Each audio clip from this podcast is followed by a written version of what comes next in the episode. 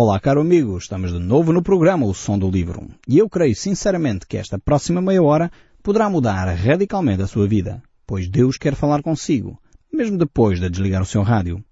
Eu sou Paulo Chaveiro e nós hoje estamos de volta à segunda epístola do apóstolo Pedro. É uma das cartas mais ricas sobre ensinos e verdades espirituais que nós temos na Bíblia. E por isso mesmo nós vamos voltar a ler este texto bíblico a partir do verso 6 até 9, onde vamos ver aqui que Deus é um Deus que cuida daqueles que são inocentes. Deus é um Deus que está próximo daqueles que buscam a sua vontade. E Deus que é um Deus que olha até para os pormenores, para aqueles que são as minorias, para aqueles que estão sozinhos, para aqueles que, apesar de, da maioria querer seguir uma determinada direção, se mantêm fiéis a Deus, esses são observados por Deus e cuidados por Deus. Então é uma nota de esperança para cada um de nós olhar para estas páginas aqui da Bíblia e ver aquilo que Deus diz a respeito da sua atuação na humanidade. Então diz assim a palavra do nosso Deus em 2 Pedro, capítulo 2, verso 6. E reduziu às cinzas a cidade de Sodoma e Gomorra ordenou a ruína completa, tendo exposto como exemplo a quantos venham a viver piamente, e livrou o justo Ló, afligido pelo procedimento libertino daqueles insubordinados, porque esse justo, pelo que via e ouvia, quando habitava entre eles, atormentava a sua alma justa, cada dia, por causa das obras iníquas daqueles. É porque o Senhor sabe livrar da provação os piedosos e reservar sob o castigo os injustos para o dia do juízo.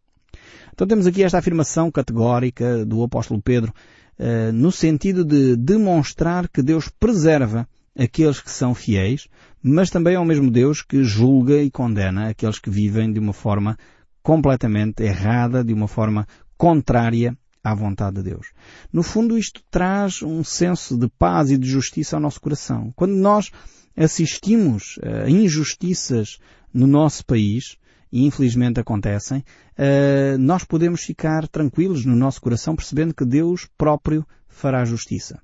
Eh, algum tempo atrás eh, estava a assistir a um julgamento num tribunal do nosso país e quando terminei aquele julgamento fiquei com esta clara sensação de que mais uma vez uma injustiça tinha sido cometida.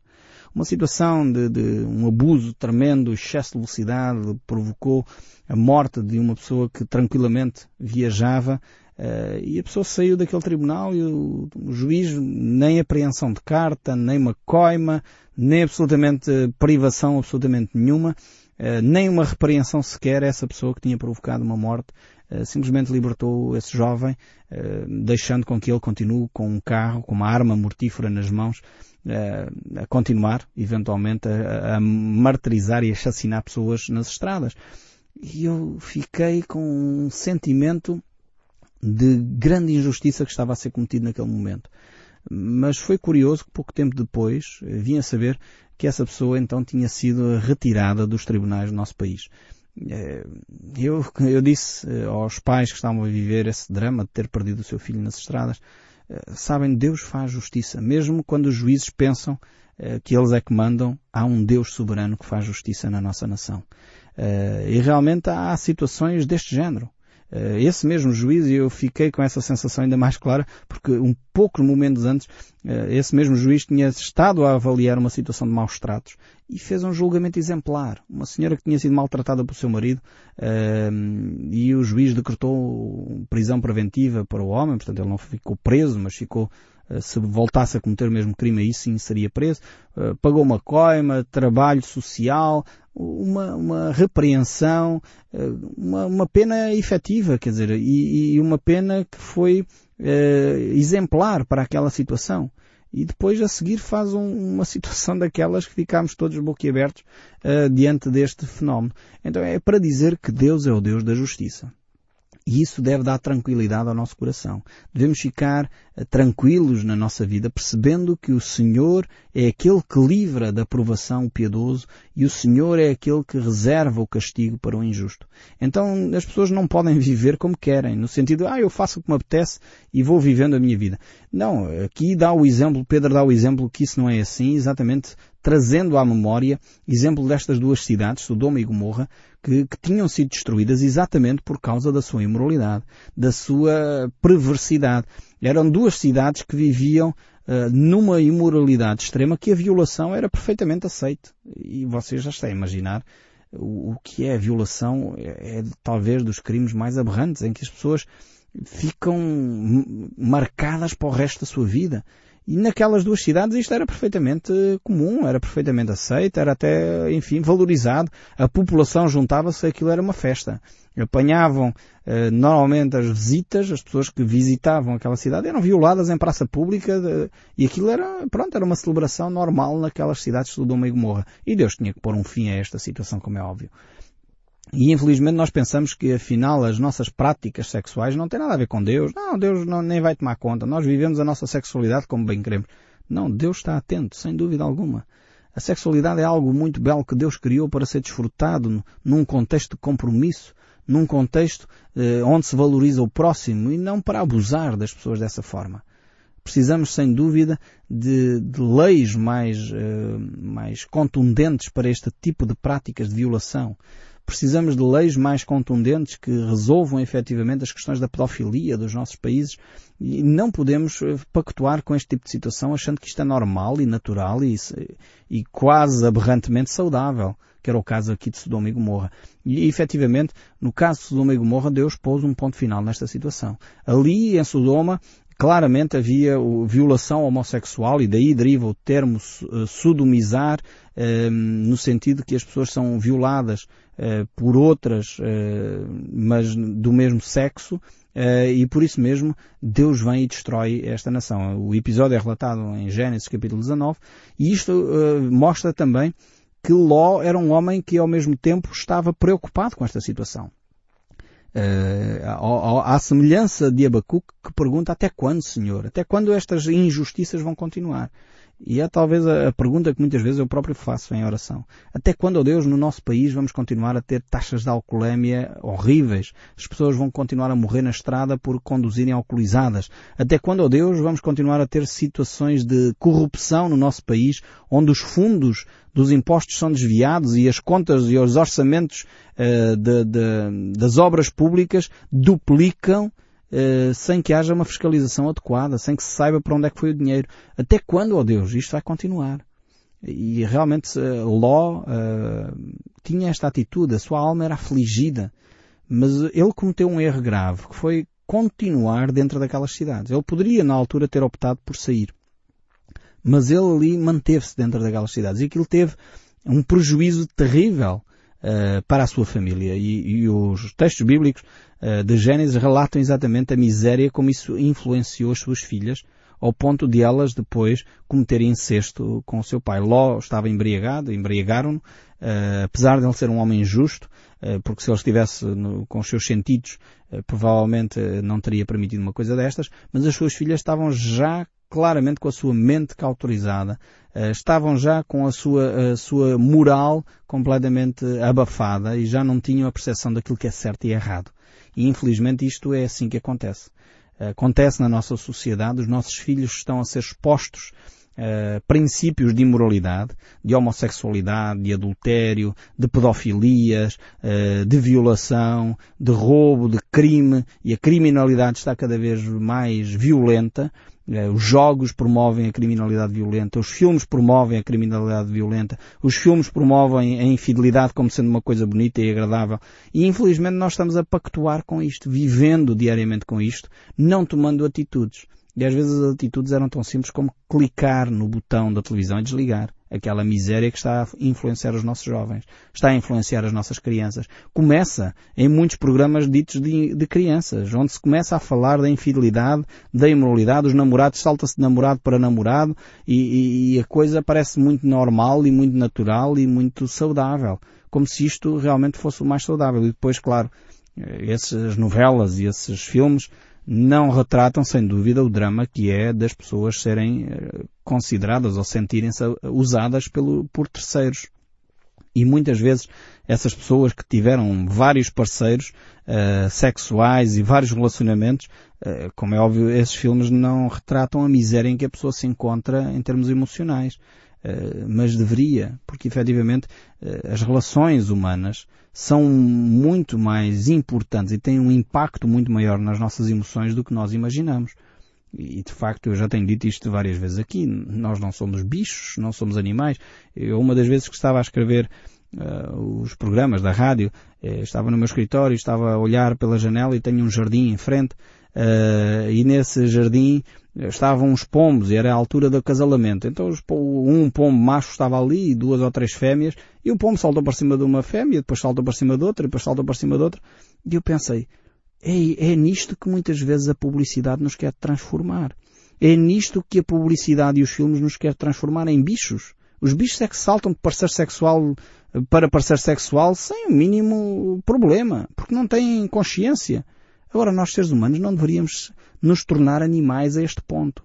Deveríamos perceber que a relação uh, entre um homem e uma mulher é para ser uma relação responsável, uma, uma relação de respeito, uma relação de amor, uma relação de partilha, de intimidade, porque é belo essa relação quando é desenvolvida assim.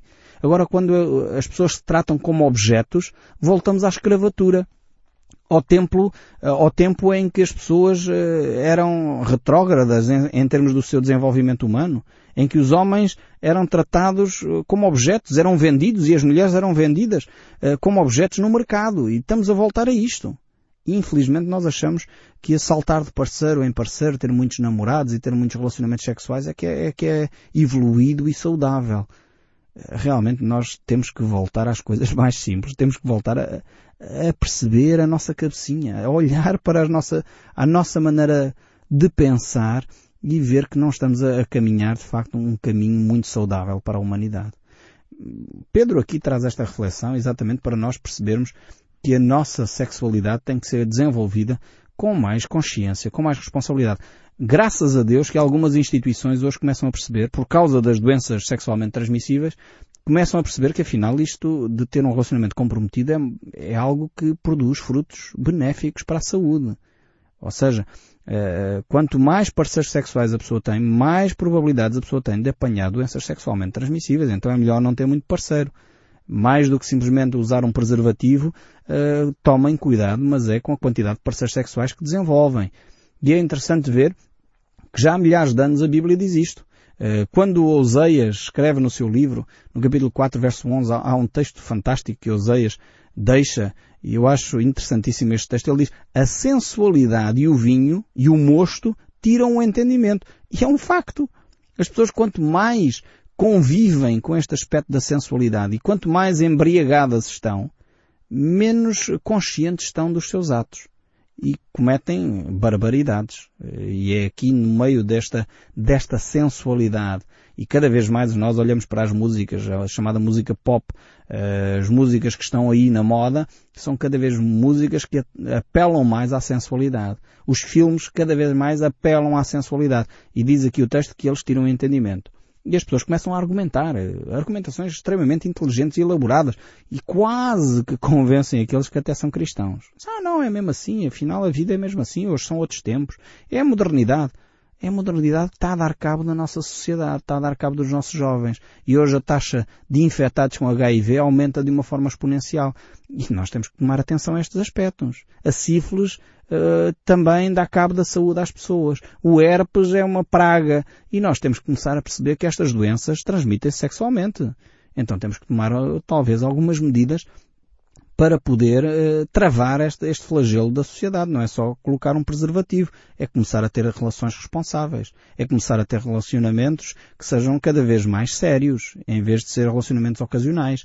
Eh, é interessante ver que os países em África começam hoje a ser elogiados pela Organização Mundial de Saúde no combate à SIDA, são países onde os seus políticos tiveram a coragem de desenvolver um programa uh, para favorecer a monogamia, favorecer uh, o relacionamento com um só parceiro sexual. E desta forma têm conseguido começar a travar o desenvolvimento do HIV talvez fosse interessante os nossos políticos e as nossas comissões que trabalham nestas questões do desenvolvimento de, de, doenças sexualmente transmissíveis terem esta coragem de fazer esta afirmação que os relacionamentos uh, monogâmicos são muito mais saudáveis a todos os níveis, não só ao nível da saúde física, mas também a nível da saúde emocional, psicológica, espiritual. Sem dúvida as pessoas são muito mais equilibradas.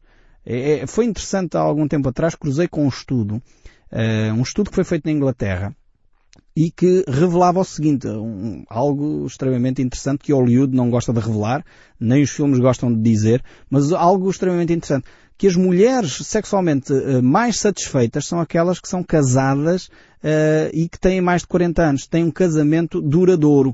Ou seja, as relações momentâneas produzem pessoas insatisfeitas sexualmente.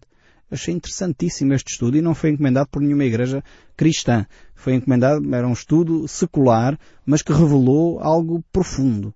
As relações monogâmicas e estáveis desenvolvem um prazer sexual muito maior. E nós deveríamos dar atenção a estes estudos, mas como isto não interessa, isto normalmente não é, não dá grande publicidade, então normalmente é esquecido e escondido este tipo de estudos. Mas vale a pena nós olharmos com olhos científicos também para estes aspectos e perceber que Deus mais uma vez tem razão nas suas afirmações. Mas voltando aqui ao texto bíblico, o verso 9 nos diz é porque o Senhor sabe livrar da provação os piedosos e reservar sob castigo os injustos para o dia do juízo. Temos então aqui esta palavra de conforto da parte de Deus para aqueles que estão a viver em situações de injustiça. Deus é um Deus que cuida dos seus. Deus é um Deus que não despreza, ainda que seja só um, ou dois, ou três, ou oito, como no caso de Noé, Deus não vai desprezar os seus. Aliás, Jesus contou aquela parábola lindíssima do pastor que tem cem ovelhas e de repente percebe eh, que perdeu uma. O texto bíblico diz que ele guarda as 99 e sai e vai à procura daquela que está perdida. E quando a encontra, ele faz uma festa faz uma festa uh, porque encontrou aquela ovelha que estava perdida. Ele conta a, a, a, parábola da ovelha em Lucas 15 e de alguma forma é semelhante a esta quando ele fala de facto que traz a sua ovelha nos seus ombros com júbilo e convida os seus amigos para uma festa. Realmente o apóstolo Pedro dá a mesma ideia aqui nestas, nestes textos quando diz que Deus reserva de facto esta proteção aos seus e Deus fará justiça àqueles que estão a ser injustiçados. Este é o nosso Deus. É o Deus que cuida de cada um de nós. E depois ele prossegue no verso 10 a desenvolver esta ideia e diz, especialmente àqueles que, seguindo a carne, andam em imundas paixões e menosprezam qualquer governo. Ele mostra claramente que Deus vai fazer justiça. Deus não é um Deus uh, que está a dormir. Deus não é um Deus que se esqueceu da humanidade. Não. Aqueles que vivem em injustiça, aqueles que, que de alguma forma procuram viver na escravatura do seu próprio pecado, dos seus próprios vícios, como as drogas, o álcool, esses que procuram essas paixões, Deus de alguma forma vai chamá-los à atenção. Deus vai efetivamente julgar. E depois diz aqui um outro, um outro aspecto interessante. E menosprezam qualquer governo. Porque supostamente os governos, as leis, eh, as autoridades são instituídas para manter a ordem na sociedade. Portanto, essa ideia de que vivemos em desordem, anarquia, confusão, não é uma ideia defendida pelas Escrituras. As Escrituras sempre desenvolvem uma, uh, uma perspectiva de liderança, uma perspectiva de uma hierarquia que cuida e governa e mantém a ordem social. Isto não quer dizer que a Bíblia defende uh, ditaduras, não é isso, nada disso. Nem sequer defende modelos políticos, seja democracia ou monarquias ou outros modelos, sejam quais forem. Não, uh, o que a Bíblia defende é que uh, as autoridades existem para manter as civilizações em ordem. E é Deus quem também está por detrás destes aspectos. e por isso mesmo é necessário que eles sigam essas autoridades. E a, a, segunda parte aqui do texto do verso 10 diz, essas pessoas que não respeitam as autoridades são atrevidos, arrogantes, não temem difamar autoridades superiores.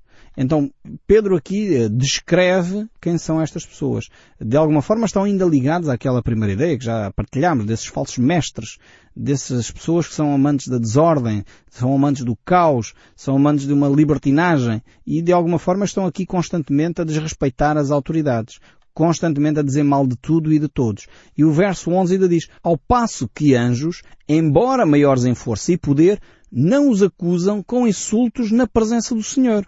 Então o apóstolo está aqui a referir que os anjos uh, respeitam as autoridades, as autoridades constituídas. Os anjos obedecem de alguma forma, até entre eles, há um sistema hierárquico. Há autoridades dentro dos poderes angelicais. Há os anjos, os arcanjos, os querubins, os serafins, são tudo hierarquias de anjos e de alguma forma eles estão subordinados. Percebem esta questão da autoridade delegada.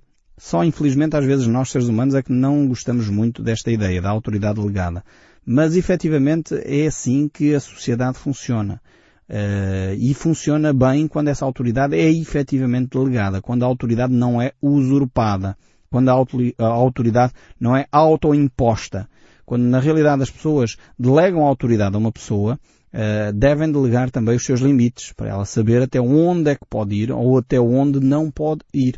E aqui o apóstolo Pedro está a dizer que até os anjos compreendem este, este conceito simples de relacionamento, de vivência em sociedade, de vivência saudável. Só que às vezes eh, esses falsos mestres que querem ser eles eh, os totais donos e senhores da vida dos outros, muitas vezes não percebem isso. Uh, e o texto bíblico, no livro de Judas, que é um dos, um dos livros uh, quase no final da Bíblia, do Novo Testamento, fala acerca deste respeito que até o, arcanjo Miguel tem para com as autoridades uh, espirituais. E diz lá que quando uh, disputava com Satanás a respeito do corpo de Moisés, o arcanjo não chegou a repreender o diabo, mas disse, o Senhor te repreenda. Ou seja, o arcanjo Miguel sabia uh, que ele não tinha eh, tanta autoridade quanto Satanás e por isso não repreendeu, mas Deus próprio iria fazê-lo. Ainda que uh, nós, seres humanos, temos, aqueles que são cristãos, muito mais autoridade neste aspecto do que os anjos ou arcanjos. Não é? Mas, no entanto, ele, isto só para dizer que os anjos entendem a questão da autoridade espiritual entendem a questão da autoridade delegada. E nós deveríamos também entender, respeitando assim as nossas próprias autoridades, em primeiro lugar, e depois também respeitando aqueles que são colocados por Deus em uh, lugares de autoridade. Deveríamos ter essa consideração, não andando a dizer constantemente mal de tudo e de todos. Uh, por isso mesmo, uh, percebendo estes aspectos da autoridade, é que Jesus diz, eh, quando fala com Pilatos, que ele não poderia fazer nada se do alto não lhe fosse dado. Ou seja, a autoridade provém de Deus, mesmo quando as pessoas não a reconhecem. E eu espero que nós uh, percebamos este aspecto, respeitando nós próprios, assim as autoridades que estão em iminência, tendo consideração por elas e podendo sim orar por elas, como as Escrituras nos mandam para podermos vidas, viver vidas tranquilas e que agradam a Deus e a cada um de nós também. Eu espero sinceramente nós podermos continuar estas reflexões no próximo programa, porque o nosso tempo chegou ao fim e eu espero que o som deste livro continue a falar consigo, mesmo depois de desligar o seu rádio. Que Deus o abençoe ricamente e até ao próximo programa.